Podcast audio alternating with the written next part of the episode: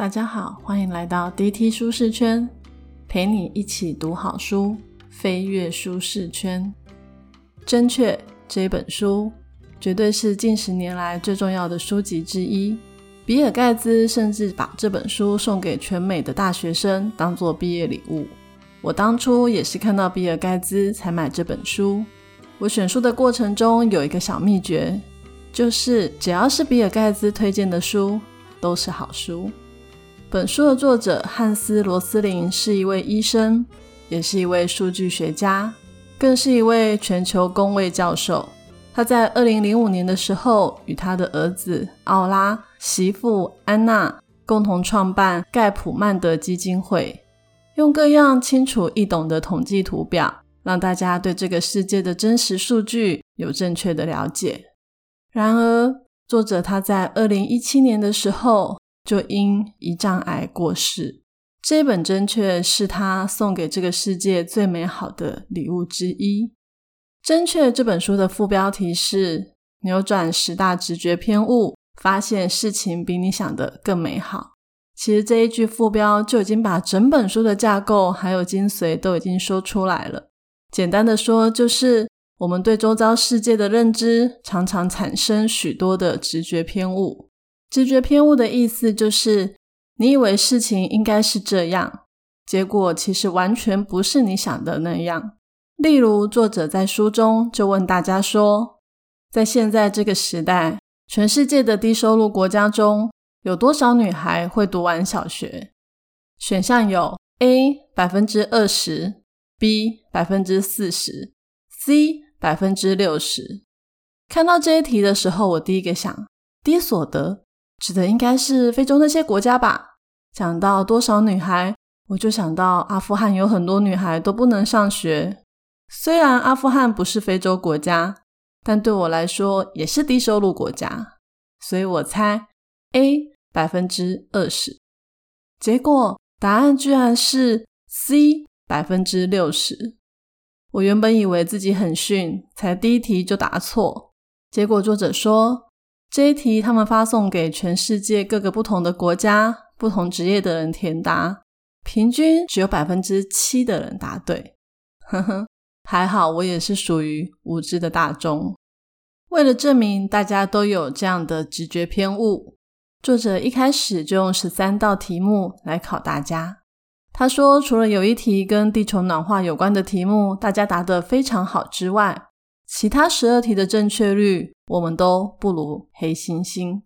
当然啦，作者不是真的去找黑猩猩来答题，他真正的意思是每一题都有三个选项。如果叫黑猩猩来决定答案，应该每一题都要有百分之三十三答对的几率才对。而我们这么睿智的人类，面对这十三题的题目时，每一题答对的比率。居然都低于百分之三十三，岂不是比黑猩猩还要不如？等会我在说书的过程中，也会举几题来考考大家，看大家对这个世界的认知是否正确，有没有赢过黑猩猩？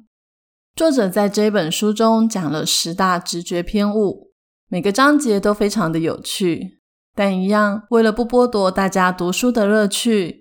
我只会挑四个常见而且观点特别的直觉偏误来跟大家说明。如果听完了这四个，你还是意犹未尽，真的很建议你买下这本书来看，而且不只要自己看，还要给身旁的大人小孩都看，让每个人都可以正确看待我们所处的世界。所以本集的 Podcast 将为你带来以下四个部分：一。二分化的直觉偏误，二负面型直觉偏误，三宿命型直觉偏误，四怪罪型直觉偏误。跟各位介绍的第一个直觉偏误是二分化直觉偏误，就是人们习惯把各样的事物分成完全不同的两个种类，而且这两个种类的差异非常的大，像是。有钱人跟穷人，西方与东方国家，而我最常用的就是已开发与开发中国家。作者有一次在课堂上跟学生们在看全世界各国家的儿童死亡率数据。儿童死亡率这个数据对一个国家的发展以及社会的体质来说非常的重要，因为儿童很脆弱，父母和社会必须要对他们有妥善的照顾，避免他们遭受到像是疾病、饥饿、战争的危害，他们才可以存活下去。而要降低儿童死亡率，就表示这个国家多数的家庭要有充分的食物、干净的水。基础的医疗照护，妈妈还要能识字，不会随便拿偏方给小孩吃。可以说，儿童死亡率这个数据与一个国家的发展有很大的相关。作者是瑞典人，当他在课堂上跟学生讨论儿童死亡率的时候，有一个学生说：“唉，他们永远没有办法过我们这样的生活。”这个话一出，所有的同学都点头了。作者继续追问：“抱歉，你所谓的他们是指？”学生就说：“就是非西方国家啊。”作者说：“那日本呢？”学生说：“日本不算啦，他们过着西式的生活。”作者又问：“那马来西亚呢？”这个学生被问到有点不知所措，只好说。马来西亚是没有过西式生活，但是老师，你应该懂我的意思吧？作者说我不懂。你说西方跟其他，那墨西哥算西方吗？后来有一个女生跳出来解围，她说：“哦，应该是这样的。我们这些西方人生下很少的小孩，小孩也比较少夭折，而那些其他国家的人。”他们生下很多的小孩，小孩都比较容易早死。听到这里，各位听众，你们听出问题了吗？台湾可不是西方国家，但是我们的生育率跟其他国家比起来很低，儿童死亡率也很低。但是如果就作者课堂上的学生们的讨论，我们是被归类在其他国家。我那时候看到这里，就心想，那些学生很无知诶这个世界不是用西方跟其他来分，而是用已开发与开发中国家来分。我们台湾可是已开发国家呢。不过没多久，我就被作者打脸了，因为我完全跳入了二分化的直觉偏误。我们来一题正确问题。世界上多数的人是生活在哪里？A. 低所得国家，B. 中所得国家，C. 高所得国家。给大家三秒作答。这一题的答案是 B. 中所得国家。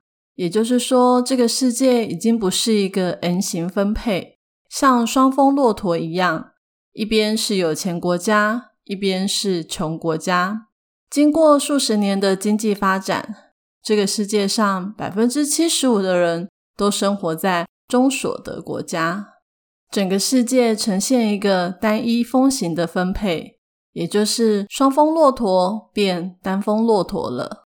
所以，我们不要再把世界切成一半来看，全球已经有百分之八十五的人口落在那个已开发世界的框框里。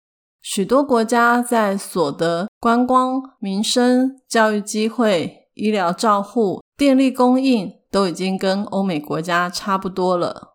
也就是说，没有什么已开发与开发中国家，也没有什么西方与其他，我们与他们。但是二分化的确有助于我们将世界上的国家做一个简单的分类。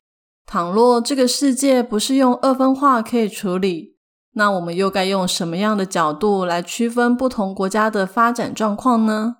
作者说，正确的分法应该是用人均所得，将世界分成四个级别，第一级到第四级。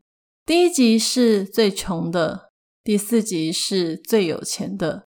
能买这本书来看的我们，都是处在第四级的位置。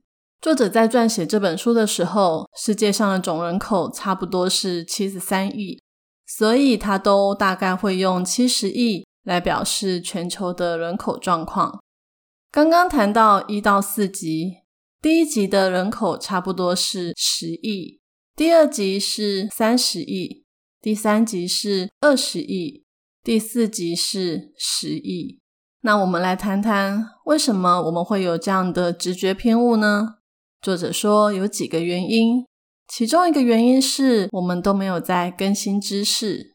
小时候念书的时候，老师教我们这世界上分成已开发与开发中国家，我们就一直用这样的分类来看世界，却不知道世界变化的很快。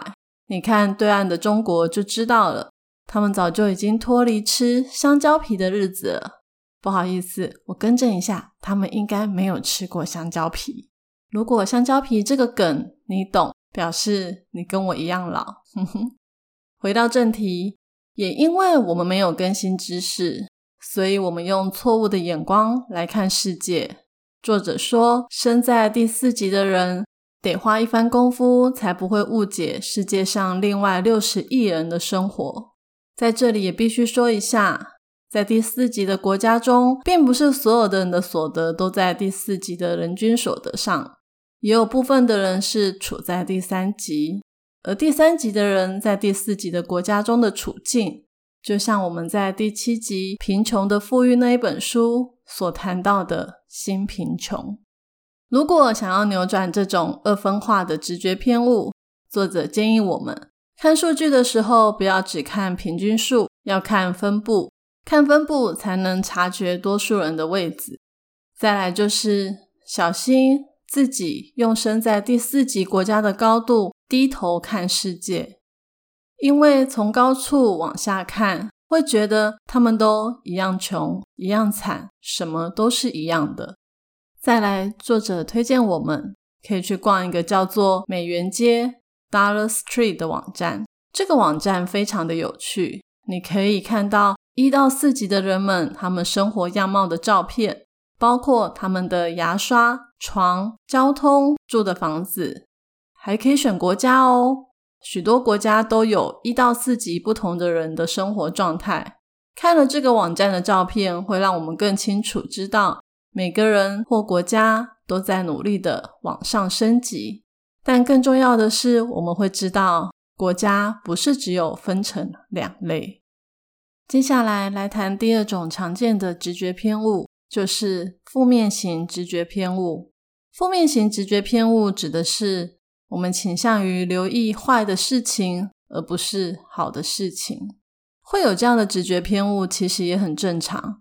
就像我自己，就有好一阵子都不太看新闻，因为每次看新闻的时候，都会让人心情很差，觉得这个世界变得很糟糕，感觉到处都在杀人放火，战争不断，瘟疫横行，贫穷人的生活都快过不下去了。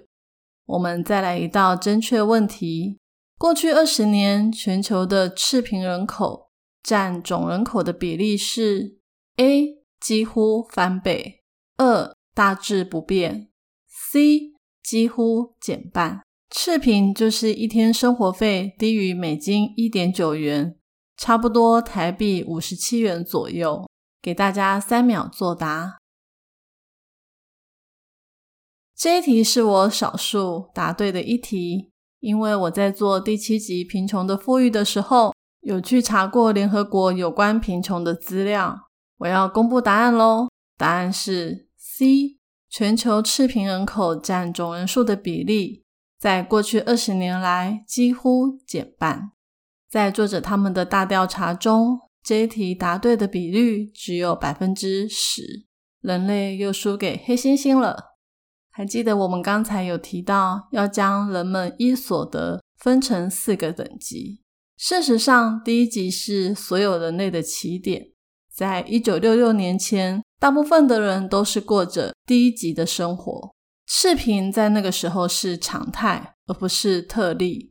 我们应该也常常听到爷爷奶奶那一辈的人跟我们说，他们小时候有多穷，只能吃地瓜跟稀饭糊口。鸡腿是过年才能吃的东西，苹果更是珍贵到不行。一九九七年的时候，印度跟中国差不多有百分之四十二的人是过着赤贫的生活。但是经过了二十年，到二零一七年的时候，印度的赤贫人口降到了百分之十二。中国更强，赤贫人口居然降到只剩百分之零点七，相当于有五亿个人脱离贫穷。不止印度与中国，拉丁美洲也从百分之十四降到百分之四。就这么二十年的时间，原本全球有百分之二十九的赤贫人口，现在只剩下百分之九，减了比一半更多呢。原来这世界有这么惊人的进展，但在作者的调查中，却有百分之九十的人以为这个世界上的穷人比例没有改变，甚至还变多了。不是只有贫穷人口的比例变少这个突破性的进展，作者在书中举了三十二项进步的数据，像是因战争、空难。核子武器、天花、烟害而死亡的人数都有惊人的下降，童工的比例也大幅的下降，十五岁以上试制的比率也提升到百分之八十六，新生儿疫苗的接种率将近百分之九十，还有几乎高达百分之九十九的国家女性都拥有投票权，所以整个世界其实是在变好，并没有想象中这么糟糕。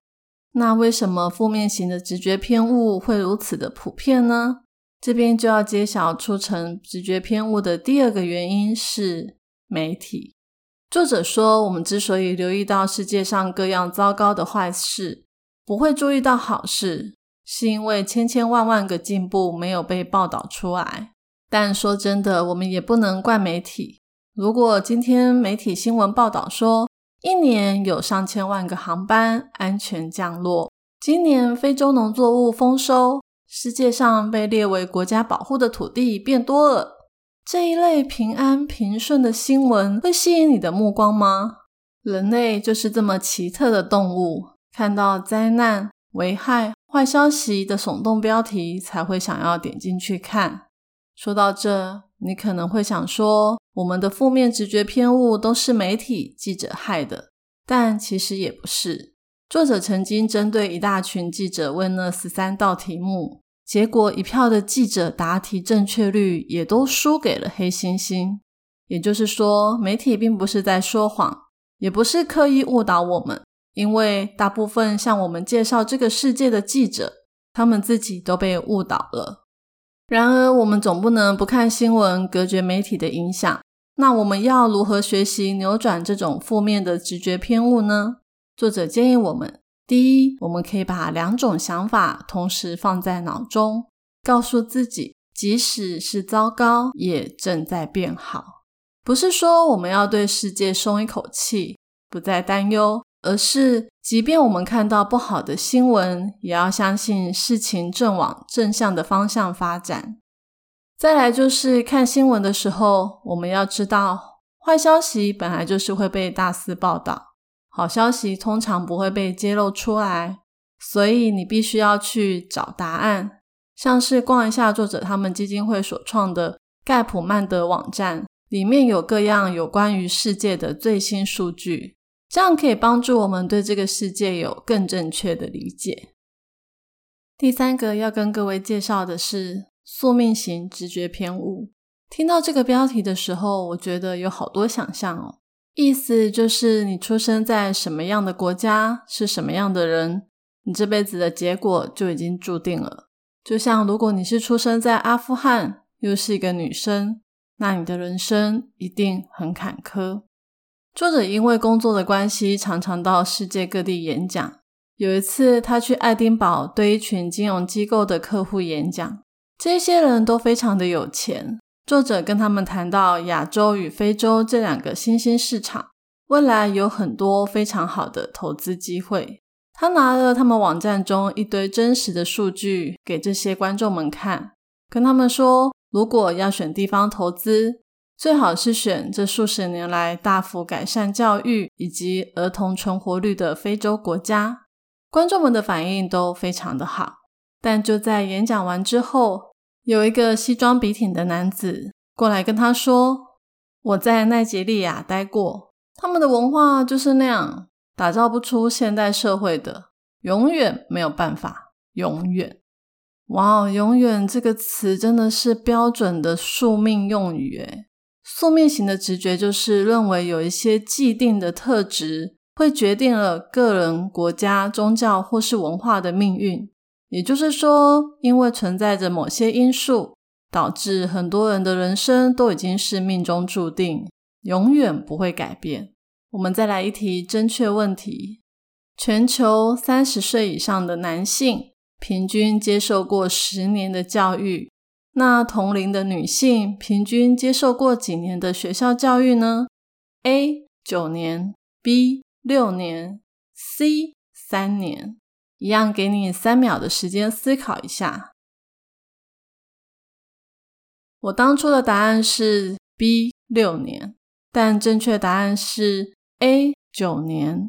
我心想，怎么会是九年？像阿富汗那样的国家，还有非洲国家，应该很多女生都没有办法上学，怎么会只比男生差一年而已呢？如果你也是这么想，就表示你有宿命型的直觉偏误哦。认为某些国家因为文化的关系，会永远歧视女性，不让女生上学。这一题，女生接受过几年的学校教育？欧洲人的正确率最低，挪威只有百分之八的人答对，美国都还有百分之二十六的人答对，南韩有百分之三十二的人答对。哇哦，南韩快要跟黑猩猩一样优秀了。事实上，不止欧洲人，我也是。因为阿富汗争取女性教育权的报道一直存在我的脑海中，所以我在答这一题的时候就产生了宿命型的直觉偏误。作者说，社会与文化是会动的，西方社会与文化会动，非西方社会与文化也会动，而且通常动得更快。很多人认为非洲注定永远贫穷，但那往往只是基于一种感觉。在真实的世界里，并不是所有的非洲国家都落后其他的国家。像是突尼西亚、阿尔及利亚、摩洛哥、利比亚跟埃及这五个非洲大国，他们的人民平均寿命都高于世界的平均七十二岁。过去六十年。撒哈拉沙漠以南的国家也很多都已经脱离殖民，走向独立，稳定的提供人民教育、水电以及卫生的基础建设。这些国家的儿童死亡率降低的速度，比当年的瑞典都还要快。有些人认为，某些国家会有宿命型的命运，是因为有某些特质跟别人不一样，像是宗教、文化、政治等等。才会让他们没有办法脱离命运。就拿生育率来说好了，许多人认为有些宗教的女性会生比较多的小孩，于是作者将世界一宗教分成三组：基督教、伊斯兰教跟其他。结果发现，基督教的国家落在一到四级所有的等级里，生育率有高有低。也就是说，即便是基督教国家。只要你是落在第一级的所得，就会生比较多的小孩。伊斯兰教跟其他宗教也是一样。我们觉得宗教是一种宿命，但事实证明并不是，反倒是所得跟生几个小孩有高度的相关。第一级的人民因为贫穷，医疗卫生设备比较差，孩子夭折的几率比较高，所以要生比较多的小孩来繁衍后代。但越是高级的人民，因为富裕，孩子夭折的比率也比较低，就不需要生这么多小孩。也就是说，生育率跟宗教、文化、政治这一类的宿命论一点关系都没有。至于阿富汗，作者说他在一场演讲里曾经碰到阿富汗的女学生，他们说阿富汗也正在慢慢改变，虽然还是战乱、贫穷。但年轻人想要过现代生活，他们即使是穆斯林的女生，但是他们还是想要有肯听他们说话、一起计划未来、只生两个小孩的另外一半，并且让孩子好好上学。听到这，我觉得好感动哦。世界上许多的国家都在变好，并没有因为悲惨的宿命论让他们一辈子翻不了身。那我们该怎么扭转宿命论的直觉偏误呢？除了先前有谈到要更新知识，多看看盖普曼德网站以外，再来就是我们要相信社会文化是会动的，即便是缓慢改变，还是有在改变。滴水会穿石，积沙会成塔哦。最后一个要跟各位介绍的是怪罪型直觉偏误。这也是我本人很常犯的一个直觉偏误。怪罪型直觉偏误就是我们习惯替某一个坏事找到一个简单清楚的元凶。作者有一次在课堂上跟学生聊到，国际上的大药厂很少有人去研究非洲的昏睡病，或是一些只会危害赤贫民众的疾病，所以这些平民并没有有效的药品可以服用。这时有一个学生发言了。他说：“真该揍他们一拳。”作者说：“我刚好要去诺华大药厂，你告诉我要揍谁，我去帮你。”学生说：“要揍就要揍老板啊。”作者说：“诶，我刚好也认识那个老板呢，是不是我揍他一拳，整个药品的研发顺序就会改变了呢？”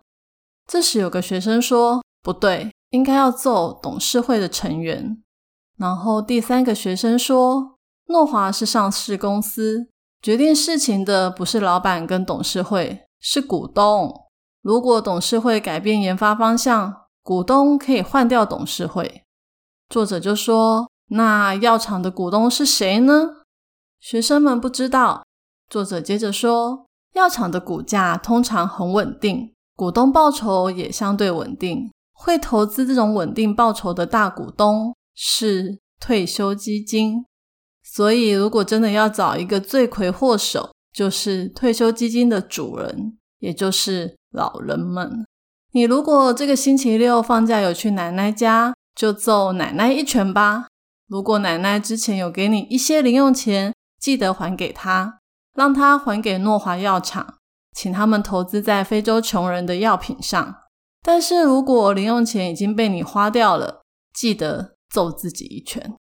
我听完这故事，简直快要笑死了。作者真的是超级无敌幽默诶这个故事真的很经典。我们通常碰到不好的事的时候，就会马上想要帮这个事找一个最明显的凶手。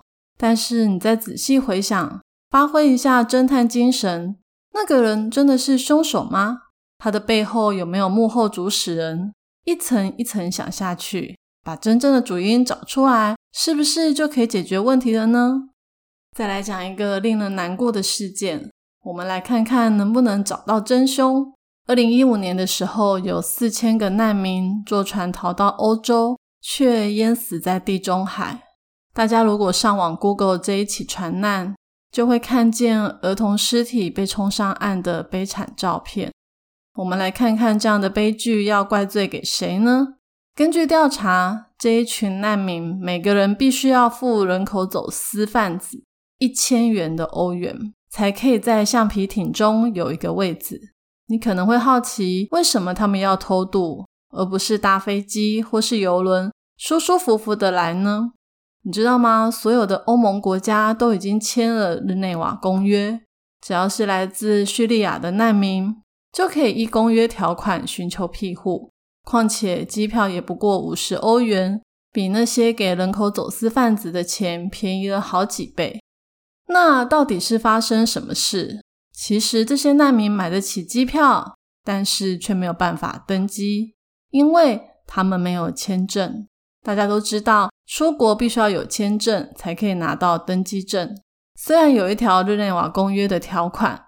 但航空公司的人员不可能在第一时间就能判断出眼前这一个没有拿签证的人是符合日内瓦公约的难民，所以不能够让他们上飞机。唉，因为这样的政策冲突，让人口走私贩子有利可图，酿成了一场又一场的悲剧。但如果真的要找真凶的话，并没有一个真实的人可以怪罪，是移民政策出了问题。作者说，当坏事发生时，我们应该要把矛头指向系统，而不是个人。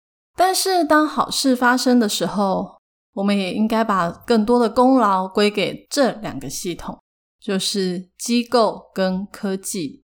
打造社会的是人民，是普罗大众，是靠各行各业默默的工作，才能够成就社会上各个组织以及机构，像是医护人员、教育人士、警察、消防员、公务员，还有许多我们说不清的人，他们各司其职。这个世界才会越来越好，所以我们该为这些人喝彩，也为自己喝彩。最后一道正确问题，请问全世界有多少人口享有一些电力？A 百分之二十，B 百分之五十，C 百分之八十。一样给大家三秒的时间思考。这一题，我想大家答对的比例应该会蛮高的，因为前三题的经验告诉我们，只要选择最好的那一个回答，就是正确答案。没错，答案就是 C。有百分之八十的人享有一些电力，虽然有些地方供电不稳，常常停电，但这个世界正在走向全面供电，有越来越多的人可以享受电力。刚刚有说这个世界会越来越好，是要归功于普罗大众还有科技。我想大家都应该清楚科技对我们生活的影响。科技帮助我们省下很多劳力工作，像是洗衣服、打扫、保存食物，迅速到各个地方工作，让我们有时间做更多自己想做的事。我只能说，生在这个时代的我们真的很幸福。讲到这里，你是不是对世界的美好感到很惊讶呢？但是我在写脚本的时候，台湾正因为 COVID-19 进入三级警戒，我已经有整整半个月的时间没有出过门了。其实，在《正确的》这本书中有谈到一个恐惧型的直觉偏误。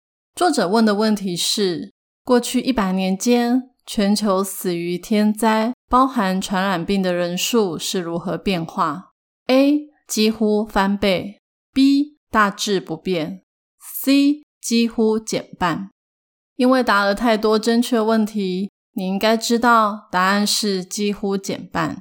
作者在二零一六年写这本书的时候，全球死于天灾的人数已经从一九三零年代每百万人中的四百五十三人。降到每百万人中只有十个人，但我在写脚本的时候去查了 COVID-19 目前累积的死亡数，已经到三百九十六万人。如果除以全球七十亿人，表示每百万人中有五百二十七人是因为这个传染病死亡的，比一九三零年还要多。作者在书中有提到。他最担心这世界上的五大危机，分别是全球传染病、金融崩溃、世界大战、气候变迁以及赤贫。就在他离世不久，二零一九年年底就爆发了 COVID-19，果然被他预言中。让我看这本书的时候，真的是百感交集。作者谈到理解这十种直觉偏误。是要帮助我们以谦虚以及好奇的心态来看这个世界。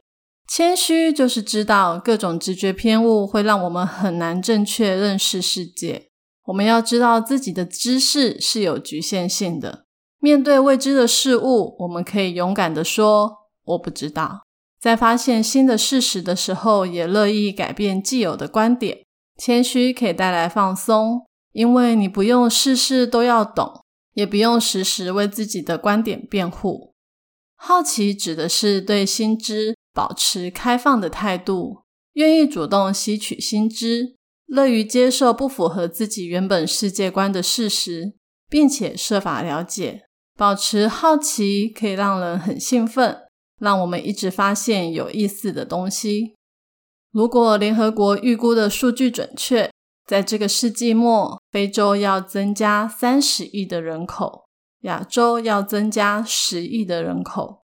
我很乐意看到有一天，有很多非洲国家的人民过着第四级的生活，他们一样可以到世界各国去旅游，有充分的寿命、金钱与自由去做自己想做的事。从这一集开始，我想要加一个新东西，就是在节目的最后，我都会问大家一个问题，让大家可以思考一下。今天这一集的题目就是：听完《真确》这本书后，你想要感谢什么样的人，让这个世界更美好？欢迎留言跟我分享你的看法。愿上帝帮助我们以谦虚、好奇的态度来看待世界。并且透过团结合作的力量，帮助更多第一级、第二级、第三级的人向上升级。